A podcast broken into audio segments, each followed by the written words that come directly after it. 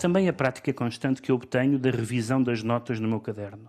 E pode acontecer que os aspectos que trabalhei na versão final de um apontamento inspirem outra frase numa história nova, sem que sequer me aperceba disso. Ou então, o caderno de notas é um lugar para praticar não apenas a escrita, também o pensamento. No fim de contas, quando revemos uma frase, não estamos só a rever as palavras da frase, mas também a ideia da frase. E, mais genericamente, ao conseguir que uma certa descrição seja exata, estou a melhorar a minha capacidade de observação, bem como o meu manejo da linguagem. Existem, por isso, várias formas de justificar o esforço colocado numa simples frase do caderno, uma frase que poderá nunca vir a ser usada. Diz-se uma leitora comum aos 74 anos, Lydia Davis. É conhecida pelos seus contos e como tradutora. Agora podemos acompanhá-la em Ensaio Zoom, coletânea de conferências, prefácios e críticas. É uma espécie de o método de Lydia Davis? Sim, é, é, é curioso como é, não sendo tão inovadoras como as histórias, as histórias são realmente muito sui generis, algumas, algumas das mais famosas têm uma ou duas linhas, um, mas mesmo as que têm uma dimensão mais convencional são de alguma forma inovadoras. Os, os ensaios não são tão inovadores, mas, um, mas têm uh, algo em comum com as histórias que é preocupa duas preocupações. É a preocupação, a velha preocupação, que é de onde é que vem o material para uma história, ou que a Lídia Davis responde de todo lado uh, e, e, dá exemplos de e-mails. Uh, Como tu dizes, ela tem uma atenção incomum. Sim, Sendo tem, uma leitora comum, tem uma ela atenção... tem uma atenção incomum. Portanto, ela dá exemplos de histórias ou de, ou de textos que vieram daqueles sítios onde vêm as histórias, que é pessoas no comboio, uh, uh, um e-mail que se recebeu, uma, umas, umas fotografias encontradas num álbum de família, etc.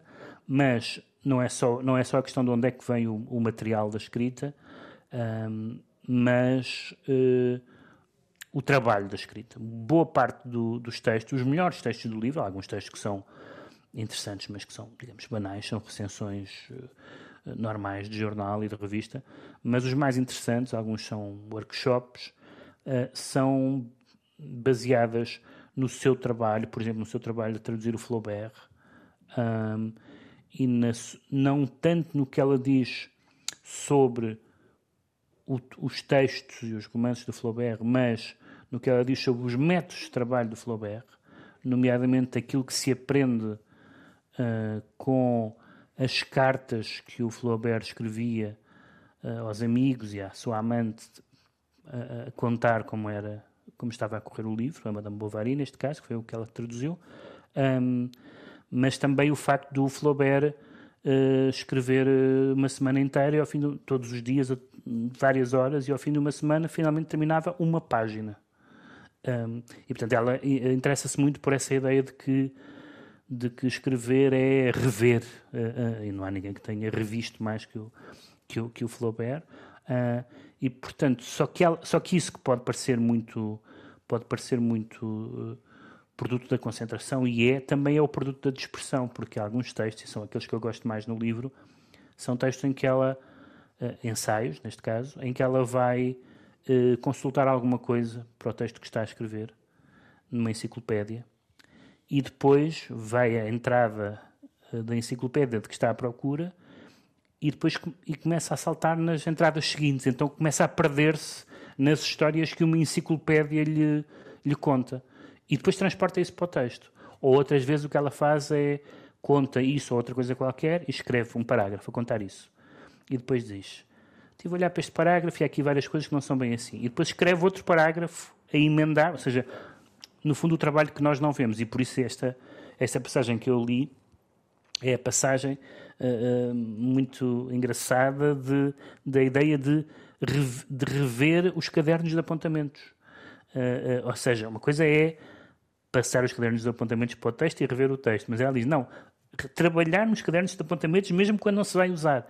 Então, um, um, um princípio de estilo e de revisão. E os exemplos que ela dá, eu não sou um grande fã de, de escrita criativa e as coisas que ela diz sobre escrita criativa não são muito interessantes, mas, mas os métodos que ela utiliza são interessantíssimos. E a maneira como ela uh, nos mostra um parágrafo de uma história e depois diz, mas depois fiz uma segunda versão e a, e a versão. E às vezes mudou quase nada. Um advérbio de moda, uma vírgula, uma palavra. E, e, a nossa sensação, a minha sensação a ler foi sempre: isto melhorou imenso. E portanto, aí, quando, quando nós percebemos que pode bastar mudar uma palavra para um parágrafo melhorar imenso, isso diz-nos muito mais que, sobre a escrita do que grandes uh, teorias. E portanto, é um livro uh, que.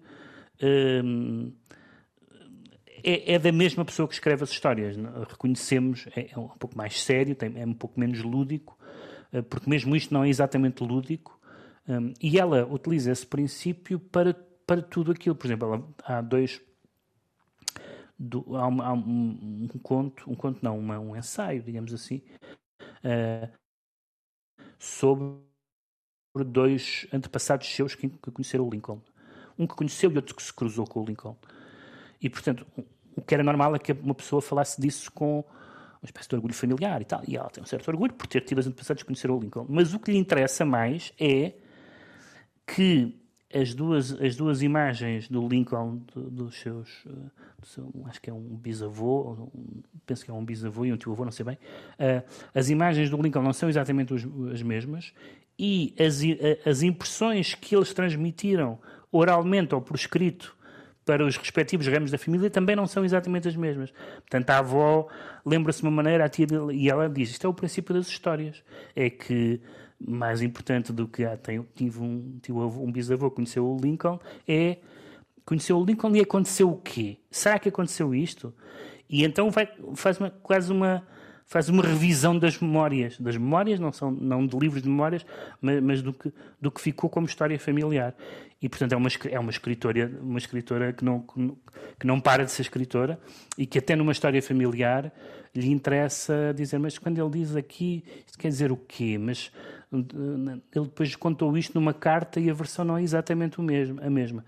E portanto é uma nessa nesse momento e são vários uh, o, o, livro vai para uma dimensão uh, intelectualmente muito mais, muito mais estimulante, realmente muito parecida com a, com a, com a das histórias. Uh, e, e, enfim, é uma das escritoras atuais que, que, que, que, mais, vale, mais vale a pena acompanhar.